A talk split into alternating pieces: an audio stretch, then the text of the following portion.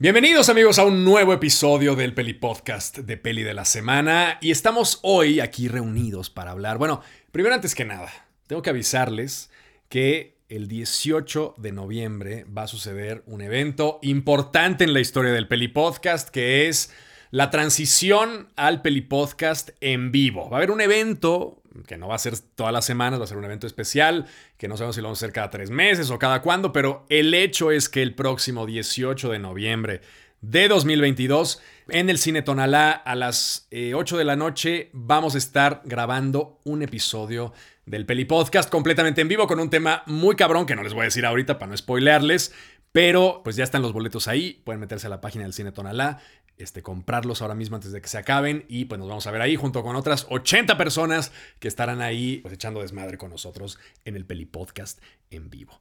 Ahora, independientemente de ese evento que va a ocurrir, el día de hoy vamos a hablar de un tema muy polémico que pues me vino a la cabeza hace un par de días porque hubo un desmadre que ahorita les voy a platicar, acerca de la inclusión y acerca sobre todo de la posibilidad o del el deber o no deber ser de estos actores que a pesar de no ser parte de la comunidad LGBTTIQ, interpretan a personajes LGBTTIQ. Entonces, ¿se vale o no se vale este tipo de crossover en el que un actor interpreta a alguien que tiene una orientación sexual distinta a la del actor en términos originales, ¿no? Entonces vamos a hablar de todo este desmadre, así que no se me vayan a enojar. Empezamos ahora mismo este nuevo episodio del Peli Podcast. Acompáñenme.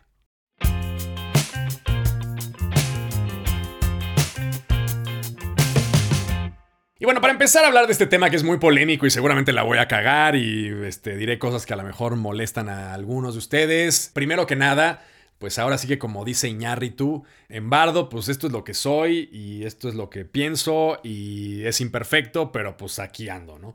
Y realmente en estos temas, un poco el problema de estos temas es que no hay como un punto en el que todo mundo esté satisfecho y de alguna forma el proceso de inclusión y todo este proceso de decir, bueno, es que antes no había actores abiertamente LGBT que estuvieran interpretando abiertamente roles LGBT, pues eso perjudicó muchísimo a la comunidad y entonces ahora tenemos que tratar de que este tipo de papeles los interpreten precisamente personas eh, que tengan la misma orientación sexual que sus papeles.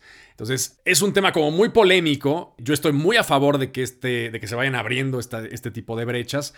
Pero nada es completamente eh, blanco y nada es completamente negro. ¿Y por qué menciono esto? Porque hace unos días me enteré de un caso que, bueno, se me había escapado de las manos porque pues el chisme, eh, no estoy tan pendiente de los chismes de las series pop de Young Adult, digamos, esta nueva modalidad de literatura en la que eh, creo que hay una aplicación que se llama Wattpad, en donde la gente sube como fanfiction y una serie de cosas rarísimas en que, por ejemplo, alguien eh, le mama Harry Potter, ¿no? Y entonces, en esta especie de red social llamada Wattpad, en donde se juntan todas las narrativas alternas de Harry Potter, pues se va creando una nueva, un nuevo canon Harry Potteriano en función de diferentes personajes y en función de diferentes este, pues, exploraciones de cada personaje. Entonces, mucha gente, por ejemplo, se dedica a escribir historias eróticas de Harry Potter con Draco Malfoy, ¿no? Entonces hay todo un género dentro de Wattpad en donde todas las historias que están ahí metidas en ese archivero tratan sobre historias románticas, sexuales, eróticas, algunas muy porno, algunas muy cute, entre Draco Malfoy y Harry Potter.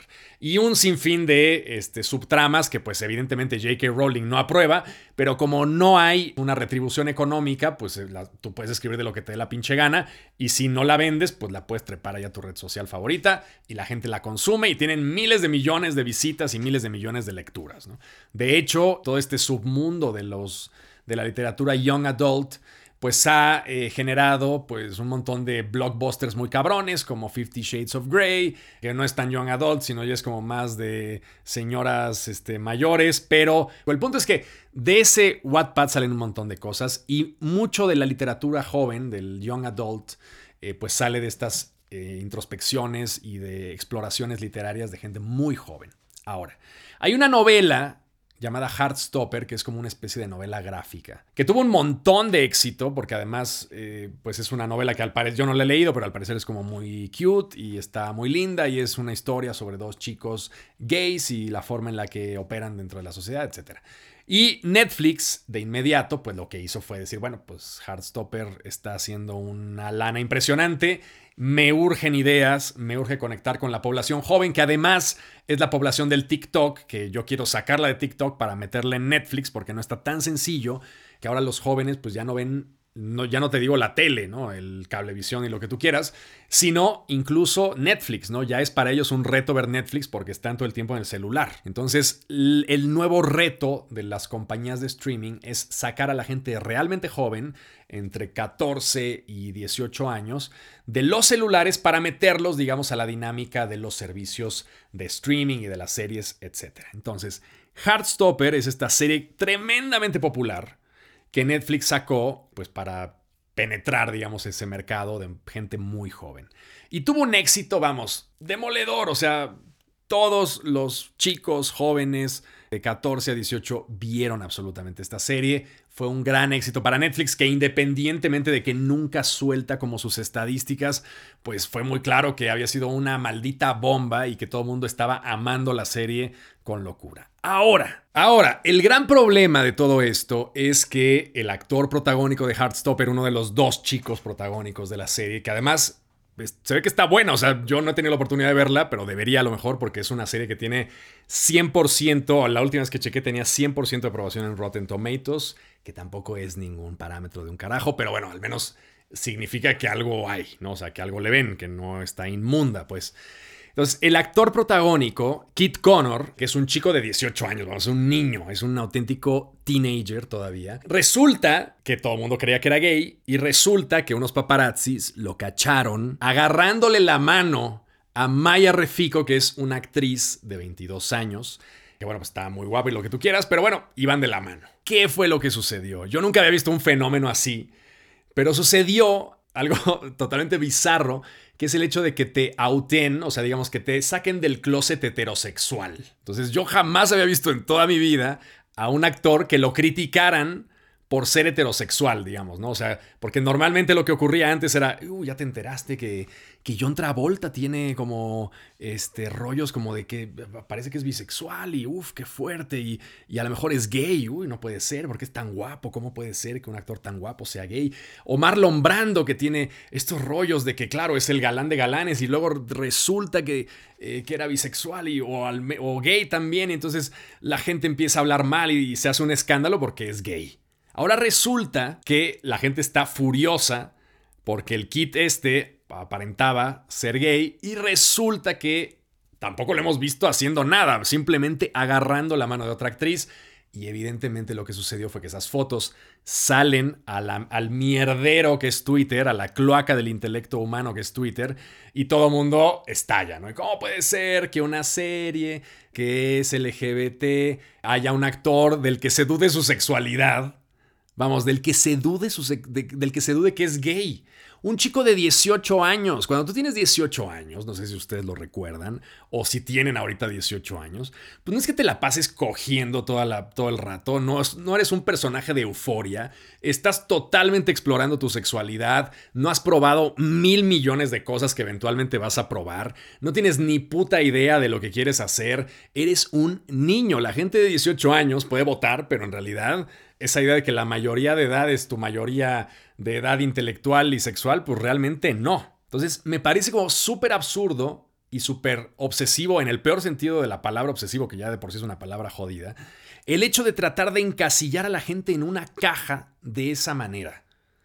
O sea, el chiste supuestamente, al menos lo que yo entiendo de la pinche modernidad, es el hecho de decir, bueno, no somos binarios, o sea, no somos hombres y mujeres heterosexuales cis, sino que hay una gama gigantesca de cosas, que si es gender fluid, que si son este, bisexuales, que si son este, gays, heterosexuales, este, lesbianas, este, o si tienes algún fetiche travesti, o si tienes algún rollo transexual, etc. Hay una gran gama de sexualidades. Pero curiosamente, a pesar de que hemos subdividido a la sexualidad en una gran cantidad de cajas, estamos empecinados en seguir metiendo a la gente en su caja, ¿no? Y bueno, el, el rollo ahorita de la cultura pop es que nadie puede salirse de la imagen que aparenta en su vida personal pública mediática, ¿no? Entonces el pobre chico, un chico de 18 años que todo pendejo, porque pues cuando tienes 18 años eres un tetazo, pues está teniendo que lidiar, cerró su Twitter, luego lo volvió a abrir diciendo que pues que lo dejaran ser quien es, pero que pues él todavía experimenta y tal. Y todo esto viene dado por la presión, porque claro, el tipo cerró su Twitter, dijo ya, estoy hasta la madre del odio y de todo este rollo. Pero evidentemente una serie tan exitosa como Heartstopper, que tendrá millones de dólares detrás y que es una inversión durísima de la plataforma más dura que hay ahora mismo en el mercado, que es Netflix, pues evidentemente le dijo, sabes que cabrón, tú cerraste tu Twitter, pero lo tienes que abrir y tienes que mandar este mensaje que seguramente pasó por 70 mil copies de Netflix para tratar de que fuera lo más ambiguo posible y al mismo tiempo lo más políticamente correcto. Entonces resulta francamente ridículo. Entonces, toda esta idea, digamos, de, de tratar de abrir espacios a gente que antes no los tenía, que me parece algo fantástico, y que queda un montón de camino por recorrer, porque finalmente eh, hay ciertos espacios en donde la comunidad es tan pequeña que pues dices, por ejemplo, em, yo quiero hacer una historia, yo acabo de escribir un, un guion en el que hay una chica trans. Entonces digo, bueno, ¿quién la va a interpretar? Pues una mujer trans, preferiblemente, ¿no? Entonces, claro, llegas al mercado, eh, digamos, lo digo mercado, pues porque los actores, digamos, tienen sus este, subdivisiones y están ahí buscando trabajo todos y es como una especie de mercado del talento. Y entonces llegas tú al mercado del talento actoral mexicano y dices, bueno, pues pásenme entonces los currículums o las fotos o los headshots de las actrices trans mexicanas. Y a lo mejor hay seis, ¿no? Y entonces ya te ves en el rollo de decir, bueno, mis posibilidades se limitan. Ahora, independientemente de esa limitación, a mí me parece muy bien que esas seis actrices trans que hay en la Ciudad de México, pues tengan trabajo, ¿no? Ahora, una cosa es eso y otra cosa es desarrollar estas actitudes que si se dan cuenta, curiosamente, los dos extremos terminan tocándose. La extrema derecha, el fascismo, digamos, termina tocándose con la extrema radicalidad de estos grupos que están pugnando por abrir espacios, pero de la forma la mejor menos indicada posible, ¿no? O más violenta posible. Porque si algo me queda claro, es que un chico de 18 años no tiene ni su personalidad totalmente definida, ni su sexualidad totalmente definida, y es un teen, ¿no? Literalmente está todavía en sus teen years. Entonces no le podemos exigir a un actor adolescente que se mete en una caja de la que no va a poder salir en toda su maldita existencia. O sea, un poco el problema educativo y un poco la frustración de todos los seres humanos de mi generación es el hecho de que te obligan precisamente a meterte en una caja laboral, que es, bueno, es otro tema, pero es una cosa similar, decir, oye, a los 18 años tienes que escoger lo que vas a hacer el resto de tu vida. Y tú estás así como de, güey, date cuenta que soy un pendejo que no tiene ni puta idea de sus capacidades y no tengo ni idea de lo que quiero, ¿no? Y entonces ya tus papás te dicen, bueno, métete y sé abogado y sé... Entonces al final de cuentas pasas cuatro años estudiando algo, cinco años, y de repente te das cuenta que te cagaba, ¿no? Y viene una especie de ruptura y tienes un problema fuerte y dices, pues es que a mí me hubiera gustado, si hubiera tenido el valor, si hubiera tenido la posibilidad, si hubiera tenido tal, me hubiera gustado ser otra cosa. Y realmente, el, digamos, la sexualidad, que es este rollo como muy eh, nebuloso, etéreo y cambiante, porque realmente nuestra sexualidad presente, yo hoy en día, pues mi sexualidad es muy, mucho más este, compleja que lo que era cuando yo tenía 15 años, ¿no? Que era un básico que se masturbaba viendo Cinema Golden Choice a las 10 de la noche, ¿no?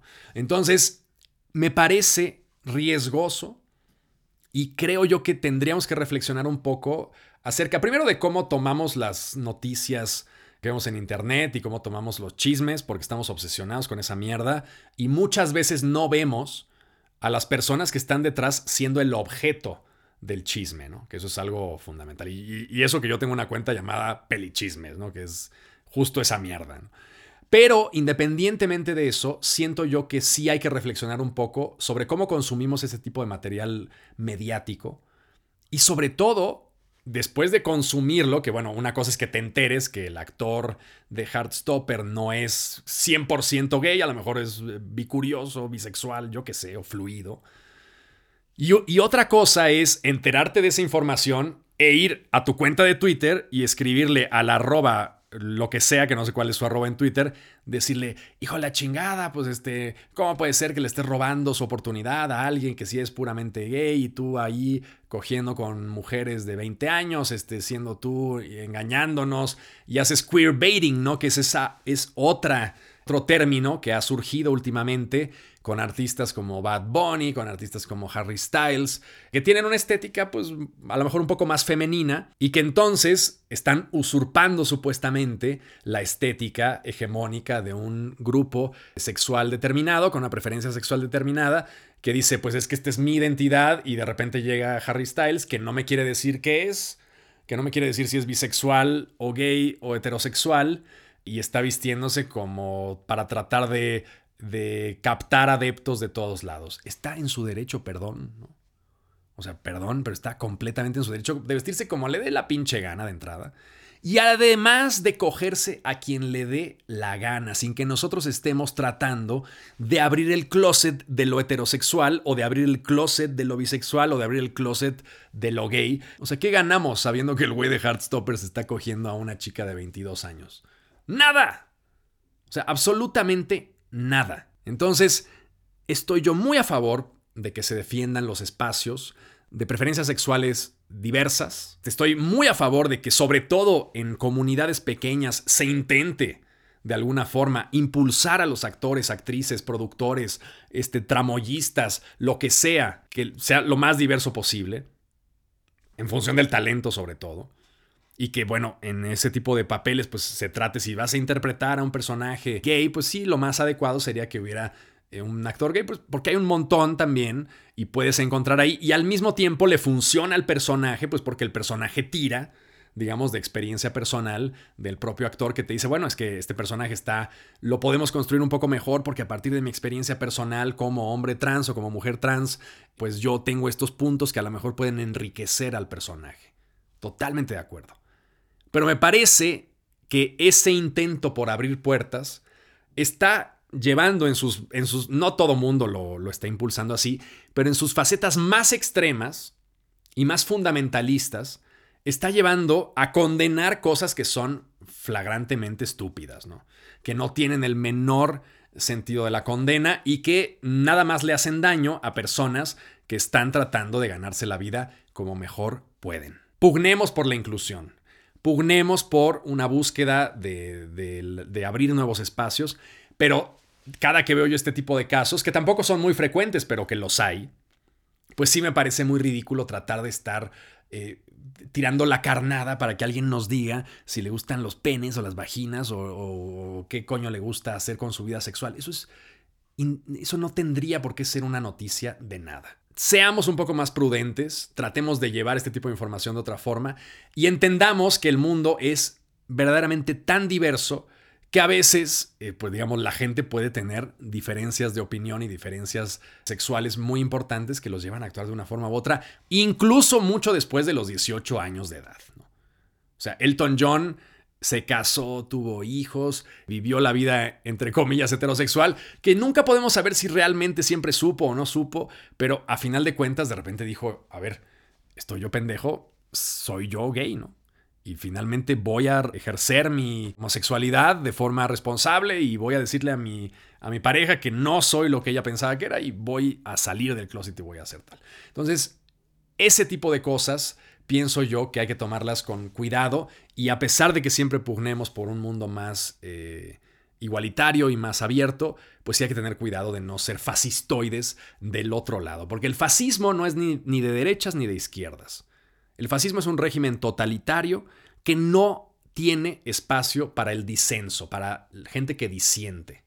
Eso es el fascismo, un régimen político totalitario, en donde solamente hay una verdad y en donde solamente hay una forma de operar y en donde solamente se puede hacer lo que la cabeza del régimen dice que se tiene que hacer. Que no hay, no hay claroscuros. Y estamos cayendo cada vez en una sociedad más propensa a la aversión a los claroscuros. La política es Brasil 50% la ultraderecha y 50% la, la izquierda más furibunda. Entonces, la gente que está en medio, ¿qué coño hace? ¿no? Estamos cayendo en eso. Y ya los países son 50-50. El siguiente a lo mejor gana Trump por 0.5%. Y entonces tienes a un fulano de la ultraderecha y a otro güey que estaba opuesto a él, que no sé quién, a quién vayan a poner en lugar de Biden, porque si ponen a Biden, pues ya literalmente va a competir un cadáver, este, pues de la izquierda, ¿no? Entonces, todo el mundo está profundamente dividido, tal vez como nunca en su historia. Y hay que tratar, yo no voy a cambiar nada, y este podcast que lo ven pues 6 mil, 7 mil personas, pues no es que vaya a cambiar un régimen político ni mucho menos, pero al menos tener en nuestra cabeza el granito de arena de decir, bueno, ya sé, hay como que me chocó que este güey fuera heterosexual o fuera bisexual cuando todos creíamos que era gay, pero ah, pero bueno, a ver, voy a reflexionar y voy a tratar de entender y voy a entender que todos somos seres humanos y que hay cambios y qué tal. Y entonces en lugar de ir a lamentar la madre a su Twitter, pues me guardo mi opinión, la platico y digo, ah, bueno, pues está chafa que, imagínense que fuera heterosexual. Pues está chafa porque a lo mejor podría haber sido un actor gay el que lo interpretara y tal. Pero bueno, es un buen actor, este lo hizo bien, a lo mejor cambió de parecer, se vale. Y entonces en el mundo, que es una combinación de grises absoluta, que no hay ni blancos ni negros nunca, nunca hay un blanco absoluto ni un negro absoluto, pues tenemos que operar en, ese, en esa grisalla tan rica de cosas que son ambiguas, porque lo más cabrón y hermoso del mundo es que es una ambigüedad absoluta. Y además que la serie, o sea, la esencia de Heartstopper, eh, que les repito, no la he visto, pero me están soplando aquí, este, mis colaboradores, que la esencia de Heartstopper es que el personaje es bisexual. O sea, el personaje de la serie es además un personaje que está como descubriéndose, que está como tratando de ver si es o no es, qué es lo que le gusta, cuáles son sus preferencias. Y entonces, justo el mensaje de la serie es justo el mensaje de este personaje que dice, bueno, pues yo no tengo por qué decirles lo que soy, no quiero que me metan en ninguna de sus pinches cajas. Y sacó un tweet que decía, bueno, gracias, o más bien espero que estén contentos de haber auteado a alguien bisexual, cuando yo realmente, pues no quiero hablar de eso, o sea, simplemente estoy en mi derecho de no hacerlo. Entonces, respetar, digamos, esa parte creo que es fundamental y ya no me voy a meter en más broncas, pero no haber dicho nada terriblemente polémico. Creo que esto es totalmente de sentido común y creo que hay que manejarlo de esa forma. Así que nos vemos la siguiente semana y no se les olvide comprar el boleto para el evento del Peli Podcast en vivo el 18 de noviembre de este mes, 2022, noviembre. Nos vemos en el Tonalá, 8 de la noche. Métanse, ya está ahí. De hecho, si se meten a la página del Tonalá, inmediatamente sale el banner diciendo ahí el Peli Podcast en vivo, ta, ta, ta. Compren sus boletos y nos vemos el 18 de noviembre. Hasta luego. El Peli Podcast es producido y conducido por mí, Peli de la Semana, con producción ejecutiva de Mariana Solís y Jero Quintero. Este es un podcast en colaboración con Bandy Media.